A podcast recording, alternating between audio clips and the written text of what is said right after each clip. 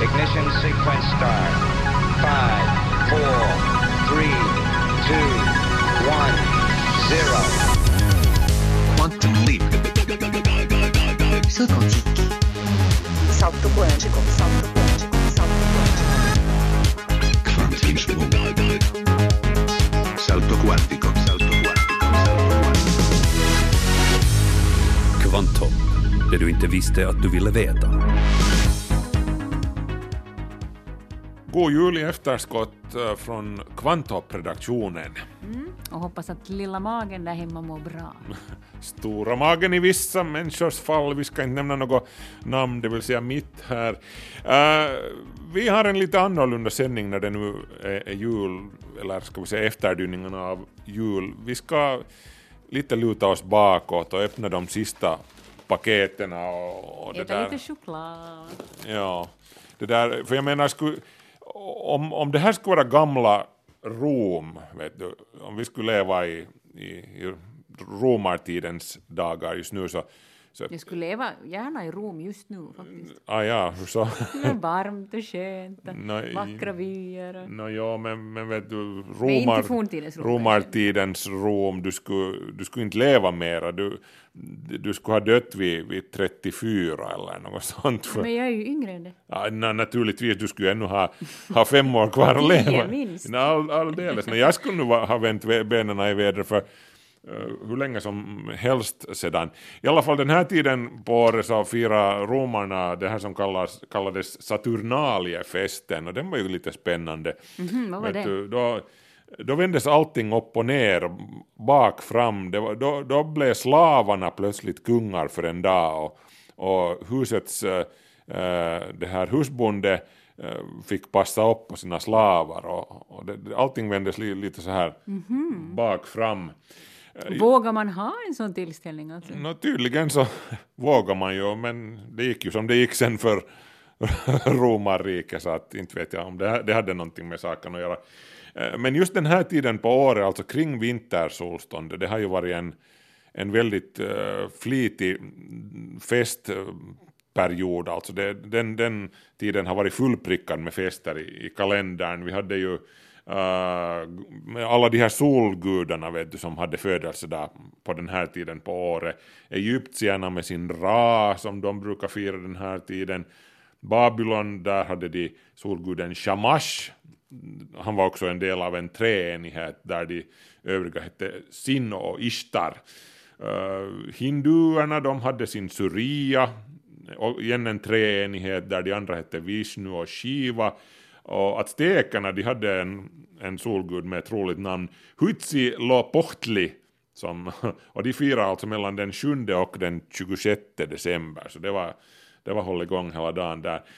Perserna de hade en gud som hette Mitra, som romarna sen lånade och kallade Mitras, och Mitra var son till skapareguden Ahura Mazda, som kom till genom jungfrufödsel den 25 december, låter det bekant på något vis. Uh, Mitras, guden som romarna firar, han var han var för övrigt det där, han var, han var soldaternas gud och beskyddare. Du vet den här sedvänjan som vi har, skaka hand med varandra när vi möts. Så det är en gammal uh, mitraisk uh, rit, en gammal mitraisk tradition. De gamla romerska legionärerna, vet du, när, när de möttes, så, för de tillbad ofta mitras, så de, de skakade hand med varandra för att liksom visa att, att morgens att vi, vi, vi tillhör samma religion. Så att du, varje gång du skakar hand så, så utför du en gammal mitraisk rit. Får jag känna hur det känns nu när jag vet det? Goddag, goddag, Mitra var med dig. Det kändes ganska vanligt. Nå, ja. Eh, Ja, så, men hur har man firat liksom då? Är det alltid ma- massa mat och bakande och... No, det, det, det, nu, jag menar romarna var ju stora på mat och, och vin. de, de röjde ju om men, men jag vet inte. Det, det, jag menar inte julen till och med som vi firar så, så vet du, far du till Portugal till en annan, ett annat hörn av kristenheten så, så har de helt annorlunda traditioner där. Far du till Holland så där har de den här svartepetter, vad heter han, Sinterklaas som är en ful figur. Nu kommer jag inte ihåg, men, men alltså bara i vår tid så finns det kristendomen har ju redan alla, alla dessa otaliga sätt att fira jul, Lucia hör till vår, våra traditioner, inte alla firar Lucia, etc. Att, att liksom på den tiden så det, det fanns allt mellan himmel och jord där också. För säkert folk som, som inte åt någonting utan fasta. Men, men jag tror nog att ett sånt här någorlunda genomgående tema har nog varit, varit ändå att vet du, äta och ha det, ha det roligt för det. Man ska, det här är nu, nu som solguden återföds och vi ska skåla för honom riktigt ordentligt och, och duka fram det bästa vi har för att fira att nu, nu börjar det på nytt och, och nu snart är våren här och så vidare. Oj, oj, nu får jag riktigt längtan efter. 27 december har vi nu. När börjar det bli riktigt ordentligt ljusare? Vad säger våra kalendrar? No, tju- tju- nu, nu börjar det ju synas redan där i slutet, i mitten av januari börjar man ju nog märka redan att, att någonting, någonting är på gång. Men, Vi ska stå ut några veckor till. men det är ju där kring, kring vår uh, solstånd, vad heter det, vårdagjämningen, så då är ju den här, då är det ju som, där i slutet av mars, det är ju då som, som uh, ljusmängden tilltar som allra snabbast. Mm, ja, det går snabbare i vissa, under vissa perioder. Sen satt- Men början av februari, där, är- där är, då, då är livet bättre redan. Nå det, ja, vi, vi, vi ska satsa på att över, överleva så länge åtminstone. Ta en choklad. Ja, tack det där. Aj, sa vi redan vad vi hette? Markus Rosenlund heter jag. Ulrika Fagerström heter jag. Och vi ska bjuda på lite pärlor från våra sändningar i dagens program. Ja. Nåja, och nu är det dags faktiskt att rulla ut röda mattan. ja, det är så att Äh, vi här i Kvanthopp, eller det är nu mest jag som har pynjat med den, men i alla fall, äh, vi har haft en serie på gång här, som ni som har lyssnat mera på programmet säkert har, har hört, äh, så har vi gjort en serie om det periodiska systemet med alla grundämnena. Jag börjar med från vete och sen har jag jobbat mig uppåt i, i tabellen och, och det där två och ett halvt år har jag nu hållit på med den. Jag, jag minns för två och ett halvt år sedan så, så när jag kom på den här idén att nu ska jag göra en serie om alla grundämnen, liksom från 1 till 118, så, så tänkte jag att jag kommer ju aldrig att komma kanske längre upp än till 20 eller 30, sen, sen byter jag arbetsuppgifter eller någonting och så, så, så glöms det bort hela den här. Men jag gör nu så länge som jag gör.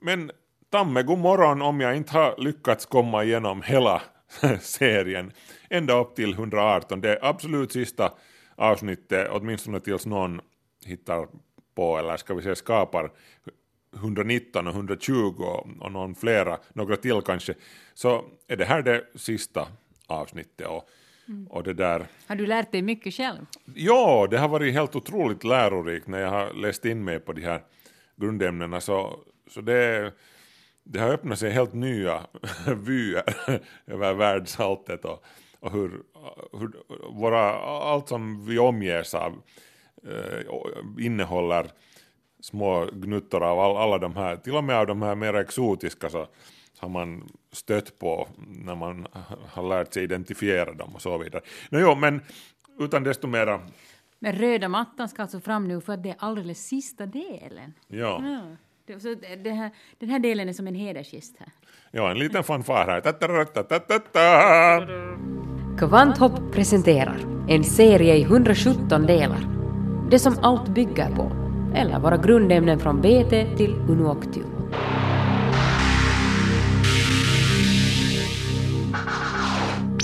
Atom nummer 118, Ununoctium. Det betyder alltså att vi har nått ändhållplatsen för den här serien två och ett halvt år efter att den började. Det här betyder ju dock inte att 118 för all framtid kommer att vara slutet på den periodiska tabellen. Eh, det finns faktiskt redan nu ett förlängt periodiskt system som innehåller en åttonde period utöver de nuvarande sju. Eh, perioderna är alltså de horisontella raderna i tabellen. Eh, det var den legendariska amerikanska kemisten Glenn Seaborg som föreslog den här utvidgade delen av tabellen, det så kallade G-blocket 1969. Eh, period 8 sträcker sig ända till atomnummer 184 eller unoct quadium. Men om vi tänker realistiskt, hur många fler grundämnen är det möjligt att upptäcka eller snarare tillverka i laboratoriet? För så här tunga atomkärnor är ju som sagt ungefär lika stabila som ett korthus i en orkan. Det existerar överhuvudtaget inga grundämnen med stabila isotoper efter atomnummer 82, det vill säga bly. Och ju högre atomnummer desto instabilare. Trots att man talar om den mystiska stabilitetsön, ett område i den tunga änden av tabellen som gör att vissa grundämnen har lite längre halveringstid än de borde ha enligt teorierna. Till exempel unbin hexium, atomnummer 126, borde befinna sig på den ön, men ingen har alltså lyckats skapa någonting tyngre än ununoctium, atomnummer 118. De grundämnen i den åttonde perioden som man har försökt skapa hittills är 119, 120, 122, 124, 126 och 127. Men hittills alltså utan framgång. Faktum är att ingen vet exakt var den övre gränsen ligger när det kommer till grundämnena. Eh, Richard Feynman räknade i tiderna ut att 137 skulle vara den absoluta övre gränsen för hur tunga atomer som kan existera. Han baserade det här på att elektronerna inte kan bilda stabila skal kring atomkärnorna efter atomnummer 137. Eh, Niels Bohr, kvantmekanikens pionjär, var inne på samma spår. Han menade att elektronerna i det yttersta elektronskalet på så tunga atomer måste färdas med hastigheter snabbare än ljusets och det är ju som vi vet inte möjligt. Andra förnekar det här och säger att det inte finns någon övre gräns för hur tunga atomer som kan tillverkas. Det enda vi vet med säkerhet är att vi inte har lyckats skapa någonting tyngre än 118 ununoctium.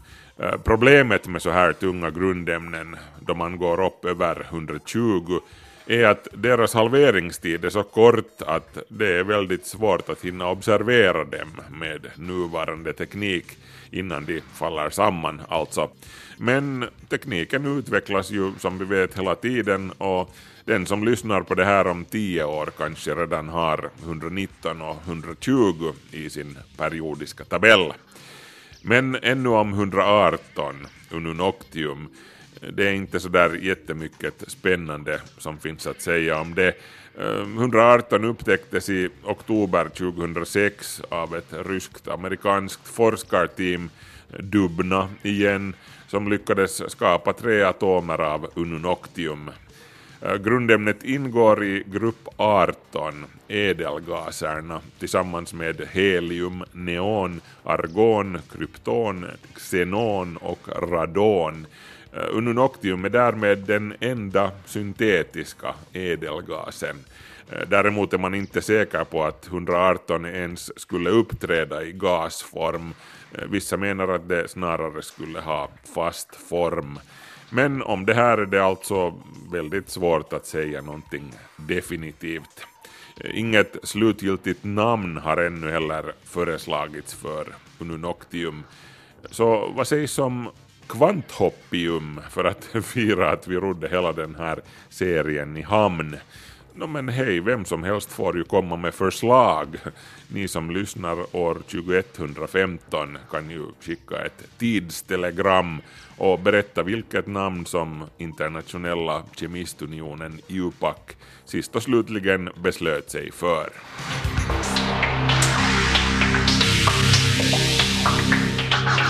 Du har hört del 118 i Kvanthopps serie om våra grundämnen. Det var det. Det var det. det, det, det var det av Witty Green. Vad, vad tror du, Kvanthoppium, skulle det vara ett bra namn för, för 118? Ja, varför inte? Du måste mejla någon. Ja, Mm. jag måste väl det. Här, nu efter det, nu var det slut, det var det sa du. Nu ska det hända något annat i kanske 118 eller ännu flera delar. Ja, no, det, det, det är nog en serie, den här nästa alltså som jag börjar med efter årsskiftet, så om jag verkligen kommer igenom den så då är jag nog gammal när jag slutar, måste jag säga. För jag tänkte att som nästa långkörare här i Kvanthopp så ska vi ha ett eh, E-nummerlotteri. Varje vecka lottar vi ut ett nytt E-nummer. Eh, till exempel E75, vet du vad det är? Mm, det är en väg. Uh, um, ja, no, faktiskt ja, det är 75, nej men jag menar E175 uh, E-numret. Det, det är alltså guld. Så om du tittar på vet du, den glassen som du äter och, och ser att det står eh, E-nummer 175 där, då vet du att den glassen innehåller guld. Är det någonting man får i Lappland? Eller? Nej, du kan få guld till exempel i olika drinkar. Det finns några sådana... sådana Jag har alltid undrat för de är så dyra. Men det, det är så pytte, pytte små mängder guld. Nå, hur som helst, eh, nu, vi ska gå Alltså igenom... varför finns det guld i drinkar? Nå, vet du, nå, till exempel ryssarna tycker om allt som har lite bling-bling i sig. Man kan beställa åt sig en drink med, som glittrar vet du, av guld, små guldflarn i, i där, för det ser lite lyxigt ut och sådär. Jag har gått på fel ställen helt tydligt. Nej, men du, du får nog på Sverigebåten av dem där till och med. Nå, nå, jo, men hur som helst ett E-nummerslotteri. Varje vecka kommer vi att lotta ut ett nytt E-nummer och, och berätta lite om vad det är som döljer sig bakom den siffran. Det ska bli också riktigt intressant faktiskt. Ja, jag ser nästan fram själv också mot att uh, göra den där serien. För det, det, ja. Ja. Hej, men nu ska vi gå vidare i det här programmet. Och, det här, och eftersom det nu har varit jul och, och helgen fortsätter och sånt och, och det är lite meningen att man ska vara snäll så det är kring jul och även fast julgubben redan har varit förbi så det här, nu tänkte jag att vi skulle ta och lyssna på ett inslag som vi hade här tidigare i höstas som handlar om frivilligt hjälparbete på arbetstid. Har du hört om det? Eller det har du för du har hört det där ja, ja, du, ja, nu har jag hört om det faktiskt, men då, innan du gjorde det här inslaget så hade jag faktiskt inte hört om det. Nej, och det är alltså ett fenomen som lär växa runt om i Europa och USA, alltså att man under arbetstid får lov då av sin arbetsgivare att gå och utföra frivillig arbete i olika former. Att, att vad det nu sen än kan vara, att hjälpa, hjälpa fattiga eller hjälpa äldre eller hj- hjälpa någon i alla fall på arbetstid. Och där vid Helsingfors universitet så pågår det ett forskningsprojekt kring det här. Och i höstas så hölls det en diskussion på, på universitetet och då var jag på plats och det lät så här. Ihminen, joka ei ehkä tule niin kuin ekana myötätunnosta mieleen, Charles Darwin on, on sanonut, että myötätunto on ihmisyhteisöjen ja evoluution suurin kantava voima. Ihmisyhteisö on kehittynyt tällaisiksi evo, äh, evoluutiossa myötätunnon takia ja myötätuntoa varten. Myös kaikki meidän sosiaaliset suhteet perustuu parhaimmillaan silloin, kun ne on meille merkityksellisimpiä. Ne perustuu myötätunnolle, antamiselle, saamiselle. Empati, Ja medkänsla, sympati. Den här känslan har varit avgörande för hela vår fortlevnad. Charles Darwin lär i tiden ha hävdat just det, att grupper där medkänslan blomstrar är de som kommer att överleva, eftersom medlemmarna där tar hand om varandra och sin avkomma. Empati är med andra ord helt avgörande för vår evolution. Co-Passion är ett forskningsprojekt vid Helsingfors universitet. I det vill man undersöka hur företag som på olika sätt satsar på att främja medkänslan på arbetsplatsen påverkas i form av stämning och produktivitet. I det här ingår att undersöka hur de företag påverkas som låter sina arbetstagare utföra frivilligt arbete, alltså volontärarbete, hjälparbete, under arbetstid. Det här är ett fenomen som lär bli vanligare runt om i Europa, speciellt i Storbritannien, samt också i USA, medan det då här i Finland är mycket marginellt, för att inte säga okänt. Se, ei ole Suomessa tuttua, johtuu varmaan siitä, että me suomalaiset yritykset aika vähän sitä vielä tekee. Ja toisessakin siitä, että siitä ei ole lainkaan julkaistu suomalaista tutkimusta. Kansainvälistä tutkimusta siitä on paljon, mutta Suomessa tässä GoPassion-hankkeessa me ensimmäistä kertaa siis Suomessa tutkitaan, mitä yritysvapaaehtoisuus on suomalaisessa kontekstissa. Forskningsprojektet som nu har kört igång är det första i Finland, men utomlands har man forskat i de här frågorna, förklarar Anna Seppänen vid Helsingfors universitet. Företagsfrivillighet, på engelska corporate volunteering eller på finska yritysvapaaehtoisuus, kan i praktiken innebära en massa olika saker.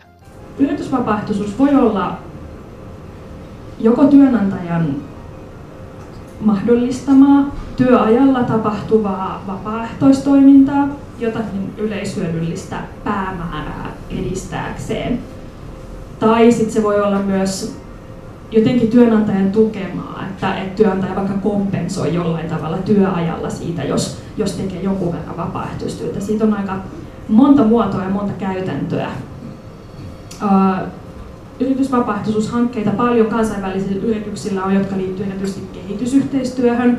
Paljon isot konsulttitalot esimerkiksi lähettää, lähettää konsultteja tonne, tonne kolmanteen maailmaan ja, ja niin kuin sinne auttamaan ja konsultoimaan.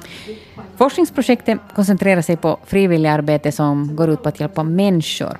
Men frivillig arbete kan i sig vara en massa olika grejer. Allt från att konsulter är med och planterar ut fisk till att de åker till utvecklingsländer och på företagets egen bekostnad är där och erbjuder sin expertis gratis till behövande. Yrityksille kohdistuu paljon enemmän kuin aikaisemmin painetta toimia eettisesti. Tämän takia yritysvastuuta ei ehkä voikaan enää ajatella semmoisena erillisenä koristeena, joka laitetaan niin rusetiksen koko bisneskakun päälle, että se saataisiin näyttämään vähän kauniimmalta. Semmoiset tutkijat kuin Porter ja Kramer puhuu shared value-käsitteestä. Att överhuvudtaget tänka i de här banorna är i tiden, menar forskarna. Speciellt unga konsumenter frågar idag efter företagens värderingar. De vill veta vem de stöder, var de står. När företagen för 20 år sedan behövde en hemsida på nätet för att hänga med, så behöver de idag en helhetsstrategi gällande sina värderingar. Och det går inte heller längre med tomma ord. Det behöver finnas en tanke med värderingarna, menar forskarna. Jag heter Anna Seppänen och jag jobbar som forskare i Helsingfors universitet och skriver min doktorsavhandling om, eh, om företags frivilligsarbete.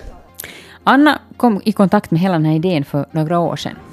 Mä olin mukana tasavallan presidentin käynnistämässä nuorten syrjäytymistä ehkäisevässä hankkeessa ja osana sitä aloittelin neljän pankkikonsernin kanssa tällaista yritysvapaaehtoisuushanketta, jossa hän antaa työntekijöiden käyttää työaikaa siihen, että he tapaa syrjäytymisvaarassa olevia nuoria ja neuvoo heitä niin kuin oman rahan hallinnassa. Ja tota, oikeastaan niin kuin tämän käytännön työn kautta. I ett projekt som igångsattes av presidenten, där bankpersonal på arbetstid gav råd till unga med ekonomiska svårigheter, det vill säga bjöd på sin expertis, kom Anna i kontakt med de här frågeställningarna. Sen lockades hon med till just det här forskningsprojektet och synar nu då liknande saker i egenskap av forskare. Tässä GoPassion-hankkeessa me tutkitaan useastakin eri näkökulmasta, että miten myötätunto vaikuttaa yrityksen tuloksellisuuteen. Mun tutkimusaihe siinä tosiaan on tämä yritysvapaaehtoisuus ja pyritään selvittämään ihan ensimmäistä kertaa Suomessa, että miten yritysvapaaehtoisena toimiminen vaikuttaa esimerkiksi työntekijän työmotivaatioon, vaikuttaako se Forskningsprojektet Co-Passion, empatins omvälvande kraft. I det undersöker man medkänsla i företagslivet på flera olika sätt. Men ett kommer att vara att utvärdera vilken effekt det har då anställda på arbetstid får utföra frivilligt arbete. Hur påverkar det här till exempel arbetsmotivationen? Hur påverkar det förhållandet mellan arbetstagare och arbetsgivare? Hur påverkas arbetstagarens medkänsla gentemot människor i en utsatt position? Hypotesen och erfarenhet utomlands ifrån är att det finns många positiva följder av frivilligarbete på arbetstid. Folk mår ofta bra av att få hjälpa andra. Det här vet till exempel Ulla Pesola. Hon jobbar på kyrktjänst och koordinerar det matstöd som EU finansierar och som distribueras via ett par hundra finska och svenska församlingar i Finland till behövande personer och hela familjer. Frivilliga människor tycker hemskt mycket att jobba med matbankerna därför man ser genast så som en, en man sa det här, att, att vad är resultaten? Ja, det tackar så mycket till en, jag mig själv gör i min egen församling. Eh, Varje tisdag vi bjuder mat åt fattiga människor. En man sa det någon gång att äh, har jag lagat mitt, äh, mitt, min kärlek åt, åt potatismos därför att det smakar så gott. Ja, det tackar så. Ja. Så man får mycket kraft själv alltså, Ja, när att själv. hjälpa? Ja, man får mera än man ger. Om vi går tillbaka ännu till forskningshypoteserna så har frivillig arbete troligen rent samhälleliga effekter. Då till exempel folk ur businesslivet möter utslagna unga, då är det två helt olika världar som möts och som annars kanske inte hade gjort det. Att komma utanför sin egen vanliga bubbla är en bra sak och främjar vår förståelse för varandra, konstaterar Anna Seppänen. On ollut paljon puhetta kuplista se nyt viime aikoina, että kuka meistä elää missäkin kuplassa ja varmaan sosiaalinen media aika paljon mahdollistaa sitä, että keskustellaan samanmielisten ihmisten kanssa sekä niin kuin tuolla verkossa että ihan käytännössä arjessa, niin, niin mä ajattelin, että vapaaehtoistoiminta, yritysvapaaehtoistoiminta ja muu kansalaistoiminta on semmoisia hyviä paikkoja, jotka luo semmoista ymmärrystä niin kuin toinen toisistaan. Ja mä uskon, että sillä on isoja yhteiskunnallisia vaikutuksia, että me ei päästä niin kuin eriytymään erilaiseksi porukoiksi, vaan meillä säilyy se tietty, tietty koherenssi ja tietty ymmärrys toinen toisistamme. Frivilligarbete på jobbet och i samhället överlag främjar vår förståelse för varandra och minskar uppdelningen i olika hörn i samhället. Det konstaterar alltså Anna Seppänen, forskare vid Helsingfors universitets teologiska fakultet.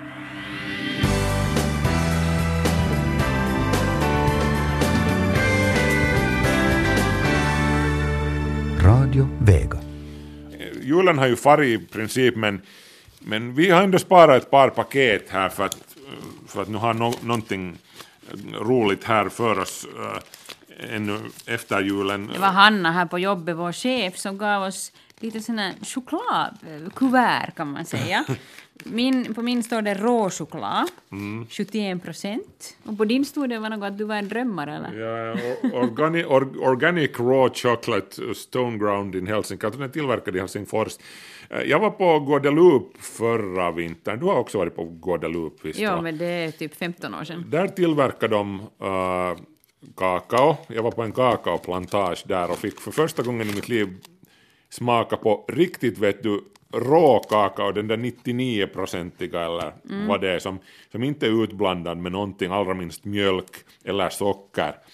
Och det är nog vet du, det är nog nästan som att äta chili, alltså det, den där smaken är så stark, Mm. det är inte alls sött och det är inte alls egentligen värst gott, men det, det är nog någonting med det ändå som, som får en att inse. Det är lite som riktigt starkt kaffe, vet du. Mm. Så man inser ändå att okej, nu förstår jag nog att det är beroendeframkallande det här. No, den som jag har fått det är 71 procent kakao i den råchokladen. har- Så du kan få smaka. Jag har 51. Okej. Nå, jo. Jag vann. Ja, men hej, apropå att öppna paket och så här. Eh, före julen hade jag en eh, gäst i ett, egentligen det var ett annat program, Min jul hette det programmet. Men det var en man som passar nog väldigt bra också i kvanthoppsammanhang. Pata Degerman, upptäcktsresanden och eh, äventyraren. Mannen som har ett berg uppkallat efter sig, bland annat på Antarktis.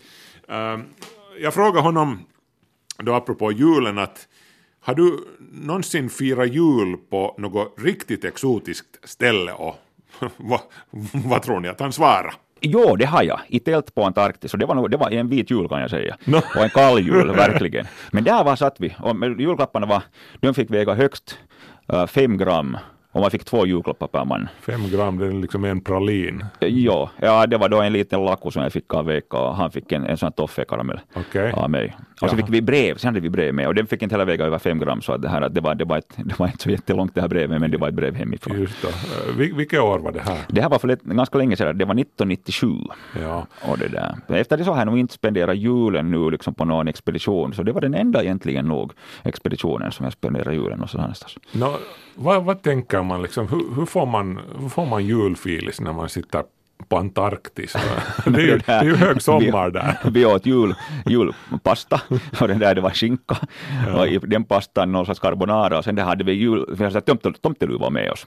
Ja. Och det här och det var nu egentligen den julen. Att det, här, vi, det var nog lite svårt att få den här julfielsen, men vi satte tomteluva på oss och sjöng en, tomt, en, en julsång och det här åt den här pastan och sen skidade vi vidare. Okej, okay.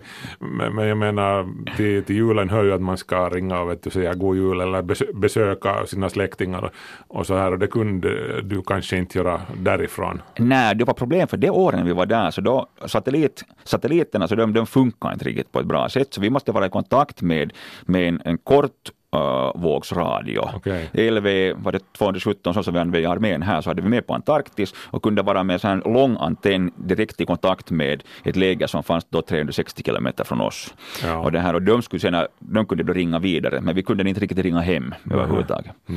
No, men vet du, du kanske hade desto bättre storyn att berätta och sen när du kom, kom hem att annars är ju julstoryn lite sådär att ja, vi var hos, hos mamma och åt skinka och låda. det är en sån där jul som du kan berätta sen åt kommande generationer. Japp.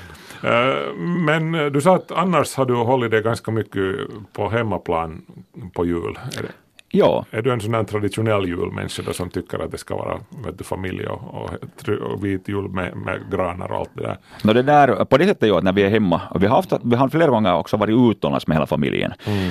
till någon varm plats och inte mm. orkat med hela juls, rulliansen. Men det här när vi är hemma, så då har vi någon julgran och, och vet du, det, det är skinka och det är hela, vet du, alla möjliga lådor och kekor och doningar. Så, så det är ju trevligt, det är ju, det är ju fint. Och det här, jag kommer själv ihåg när jag var liten, då, så det var ju en, en trevlig tradition. Ja. Du fick sitta hemma och äta skinka vet du, och öppna julklappar. Så det har vi också velat ge åt barnen. Så därför så har vi också nog haft sådana här riktigt, riktigt traditionella jular hemma. Ja, ja.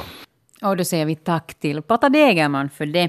För en liten stund sedan här innan vi hörde honom så, så öppnade vi våra små chokladpaket här. Jag har 71 procent rå choklad. Vi har fått här av vår chef ett litet paket som vi har sparat fram tills nu.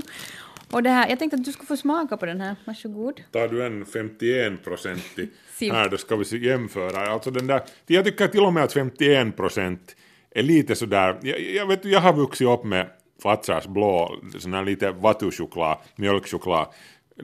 Det är ju inte, det är riktiga förstå sig på tycker jag att det ska vara minst 70 någonting procent, men jag vet, jag tycker om den här svagare. Mm. Mm. Den som du hade heter Dreamy och den smakar faktiskt sådär mjukt som man, liksom som man skulle vakna just, var lite sådär, den smakar kokos.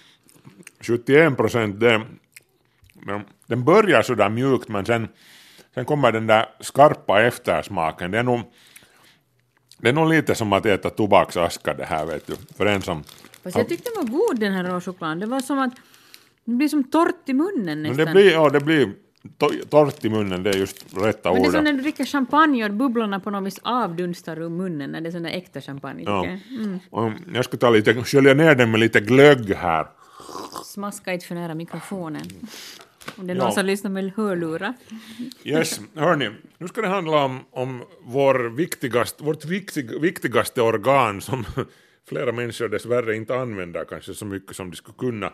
Hjärnan närmare bestämt och, och hur musiken påverkar vår, vår hjärna. Uh, Eckhart Altenmüller, han är neurolog och musiker, för, nu, för närvarande professor vid Institutet för musikmedicin i Hannover. Hans forskning ställer frågan vad gör egentligen musiken åt hjärnan? Elitmusiker till exempel kan skada sin hjärna helt bokstavligen genom att träna för mycket. Eh, ett av Altenmüllers specialintressen är musikens ursprung. Men vi börjar med, det, med att fråga just vad musiken gör åt hjärnan. It seems that uh, most parts of the brain are linked to music, of course, first the auditory centers, all those centers who are important to analyze what we listen, but then also visual centers because we see the instruments, and then, of course, motor centers because by singing or do music by playing an, an instrument, and then centers for planning. Each note anticipates or forces you to anticipate the next one. And then finally, the limbic system, the emotional centers of the brain, are also linked to our music experiences. Ja, hjärnan kan koppla till musik på väldigt många olika sätt, säger Eckhart Altenmüller. Först och främst så sker det naturligtvis med hörseln. men också via synen. För vi ser ju instrumenten och noterna och det är ju vår motorik som hjälper oss att spela och sjunga. Och hjärnan planerar och genomför hela framförandet. Den ska komma ihåg varje ton, varje not och den ena ska hela tiden följa på den andra. Och sist men inte minst, hela vårt limbiska system aktiveras. Det vill säga alla våra känslomässiga reaktioner som kopplas till den musikaliska upplevelsen och erfarenheten. Men om vi nu endera lyssnar på musik, sjunger eller spelar aktiveras samma hjärncentra oavsett vilken person vi talar om. Eller reagerar hjärnan olika beroende på vem som framför vad eller gör vad? This is a very good question. It depends on your musical biography. So, if you are trained as a pianist and you listen to a song, the hand areas, the regions which are programming your hands, will be activated. So, you will present your music because you are a pianist by movements of your hands and the pedals of the feet. The singer, instead, he will have a very, very strong activation of his singing areas.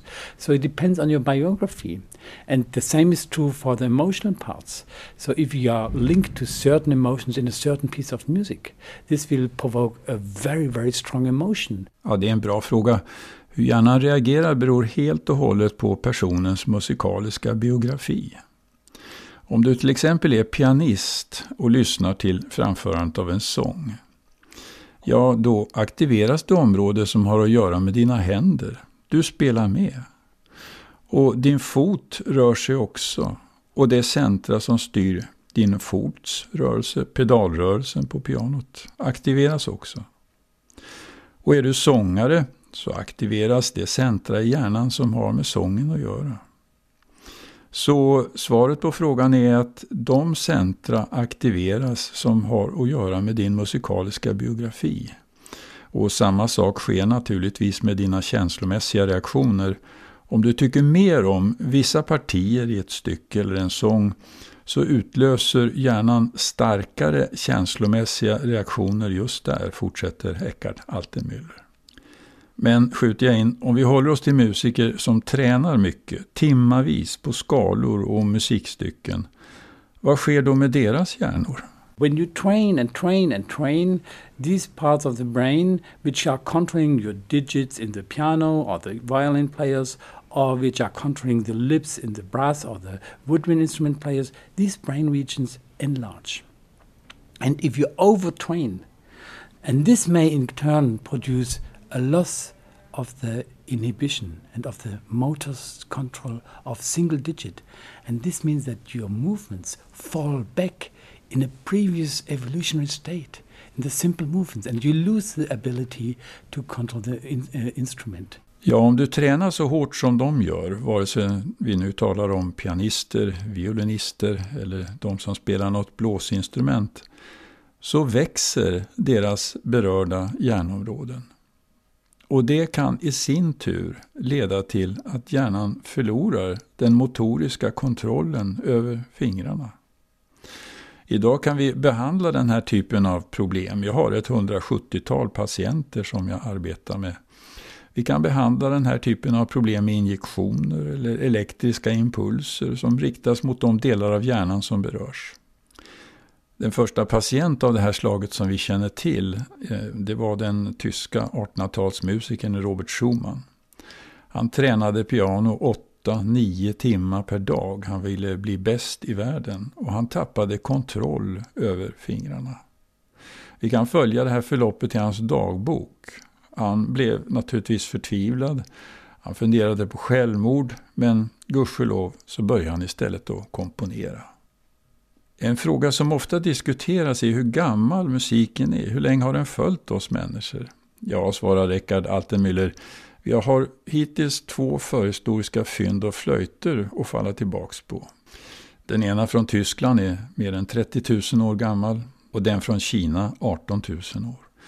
Det märkliga med de här flöjterna är att de var och en använder samma skalor som vi än idag använder i väst och öst västerländsk och asiatisk musik låter ju annorlunda. Och det finns forskare som frågar sig hur tidigt kan dessa skilda musikaliska traditioner ha uppstått? Vi vet naturligtvis inte, men den flöjt som hittades i Tyskland och som är mer än 30 000 år gammal, ja på den kan vi spela Bach om vi så vill. Så sannolikt så spelades musik då av samma skäl som nu, i glädje och sorg, och allt för att förbättra livet och öka gruppens sammanhållning. And the um, archaeologist who is in charge of digging out all these flutes, Nicolas Conard, he tells me, told me that he believes that there is a local tradition of millennia of scales which have been preserved in Central Europe. Because one argument is that the flutes in China have a pentatonic scale, so they don't have the diatonic scale, they have five tones of equal distance, and these flutes are 18,000 years old. So he believes there might be some different scale cultures which have been there since 10,000 of years. Eckhard Altenmüller, du har också sökt musikens rötter bland däggdjur. Till exempel studerat hur fladdermöss och apor kommunicerar och uttrycker känslor. Vad har de studierna lärt dig? Jo, att vi människor bär med oss ett arkaiskt sätt att kommunicera med hjälp av ljud. Till exempel så uppfattar vi fortfarande spontant en mörk, hög, hård röst som hotfull och den skapar rädsla och ångest hos oss. Medan en ljus, mjuk, öm röst fortfarande väcker varma känslor hos oss. Så i grund och botten så tror jag att musiken vilar på ett uråldrigt kommunikationssystem däggdjur emellan, slutar Eckart Altenmüller. We have a very archaic systems of basal emotions which are expressed in sound. For instance, dark, loud and harsh voices still produce fear and anxieties in us, whereas very soft, high pitched, and maybe somehow tender voices still produce feelings of help and feelings of uh, warmth to people. So, at the basis, it's a very ancient mammalian uh, uh, communication system of emotions, which is on the basis of music. Musiken som uttrycksform bygger på våra uråldriga instinktiva uppfattningar om vad som låter skrämmande och hotfullt, det vill säga hårda, mörka ljud, medan ljusa och milda röster gör oss trygga och glada till mods. Det sa alltså neurologen Eckhart Altenmüller, professor vid Institutet för musikmedicin i Hannover. Märkte du att din röst blev lite så här mjukare och tryggare? När det här är mjukt. Staffan Forsell intervjuar dig. Oh yeah. där... Nej, det är samma program ännu alltså. Det är inte Kvantop After Dark det här. Uh, no, nu är det ganska mörkt no, redan faktiskt. No, lite jo. Det, det är Kvanthopp Remix ni har lyssnat på, jul Kvanthopp där vi har lite uh, gottat oss i det gångna årets grejer och, och funderat på, på saker som, som har varit och farit. Men nästa vecka är det nyårsafton mm. då mm. blir det då, då, får vi se vad det blir sen. Det blir en massa fint då också. Mm. Vi tittar lite bakåt och lite framåt. Ja. Det var det hörni. Tack ska ni ha för sällskapet. Markus Rosenlund heter jag. Ulrika Fagerström heter jag och vi hoppas att ni ska ha riktigt sköna mellandagar här nu framför er, vare sig ni är på jobb eller är lediga. Hej då.